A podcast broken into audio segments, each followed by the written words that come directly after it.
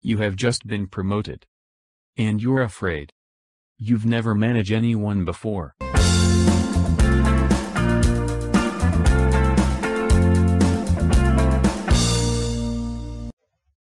Okay, this self-reflection is important for them to understand about themselves first prior to taking on that leadership position. Start the reflection, right? Uh, you need to ask yourself this question. Who is the leader whom you most admire? You need to uh, think about one person that you most admired, someone from the business community. It can be, you know, at your workplace, even your ex-boss, or your current boss, okay?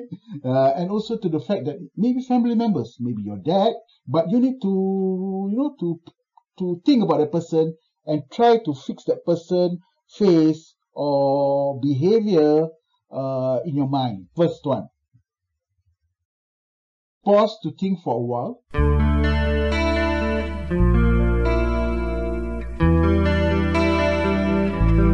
Second questions, okay, what are the reasons for this admiration? Why? Why you feel this person is a great leader? And why do you feel that you have such uh, these uh, positive feelings towards this person?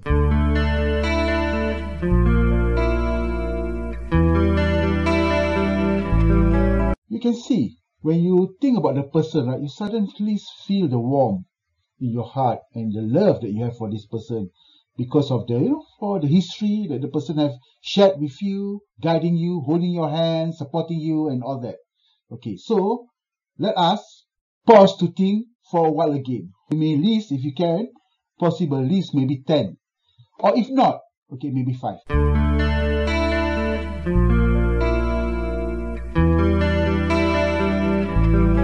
Some of the examples that I can think about, actually, there's quite a number here. Okay, one of it is the person is very honest, integrity. What does integrity mean? So the best, I think, uh, explanation or definition for integrity would uh, do the right thing even when no one is watching and all that. That's integrity. Uh, confident. Okay, having the confidence to lead the team. This when you have this characteristic of uh, confidence, right?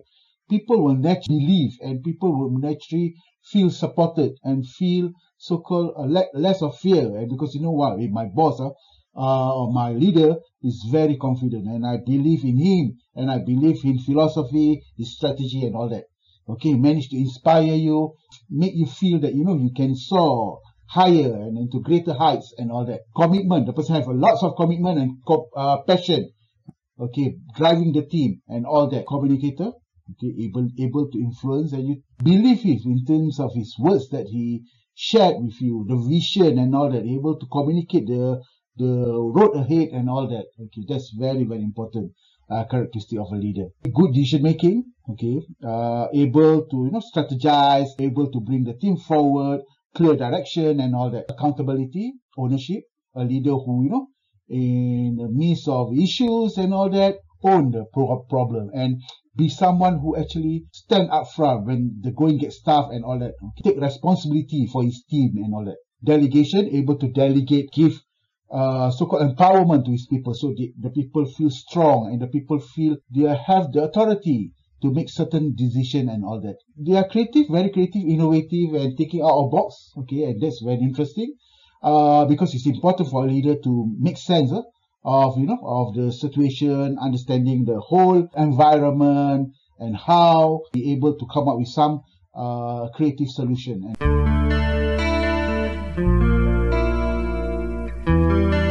So now let's say you already uh, give the reason as to why you admire this person, and it's important because you see before I started anything in your mind, okay, you already have clear definition of a characteristic of a good leader. Someone that I'm, some things that I shared just now, or maybe you got your own list that you already uh, listed five or ten uh, characteristics, and it shows in your hearts of hearts or mind of mind, you are able to already articulate or able to see what the characteristic of a great leader, and that is the kind of leader you need to embrace. Because why? Because that leadership style is your very own.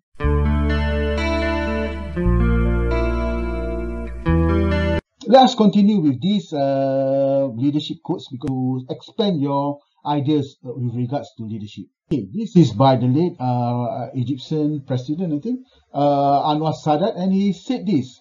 In the power to change yourself is the power to change around you. Before you change the world, you change about yourself. You see, what you want to see the world, you got to start with yourself first. That Michael Jackson song, Man in the Mirror, it's about yourself. Drive yourself first to the kind of change that you want, then you can have some impact to the world around you. Brilliant man, Mahatma Gandhi, non-violence, uh, peaceful. So you see, you must be the change you wish to see in the world. You must be the change you wish to see in the world. And it's very, very interesting because, right, almost the same as what uh, Mr. Anwar Sadat mentioned just now. This is the thing that is happening. So when you talk about leadership, right, when you are doing a reflection, you always uh, tend to look into yourself and see how you can change yourself, your effectiveness, and all that with regards for embarking in a leadership uh, journey. Okay, this I think will be my last quote, and this is very interesting by Peter Drucker, the management guru, right, business management guru. So Peter Drucker said, only things happens naturally in organization, friction, confusion, and underperformance. Everything else requires leadership. So it's just mentioned. If you don't do anything, you just leave the organization by itself, close your eyes, don't bother. Okay, the organization will fall into chaos, turmoil, and everything will go uh, south or negative and all that. But if you want it to be otherwise, it requires leadership, and that leadership begins with you. This deep reflective practice is necessary because it allows you to internalize on the traits and behavior and attitude required before you embark on your leadership journey. Okay, I wish you best of luck. See you next time. Thank you so much.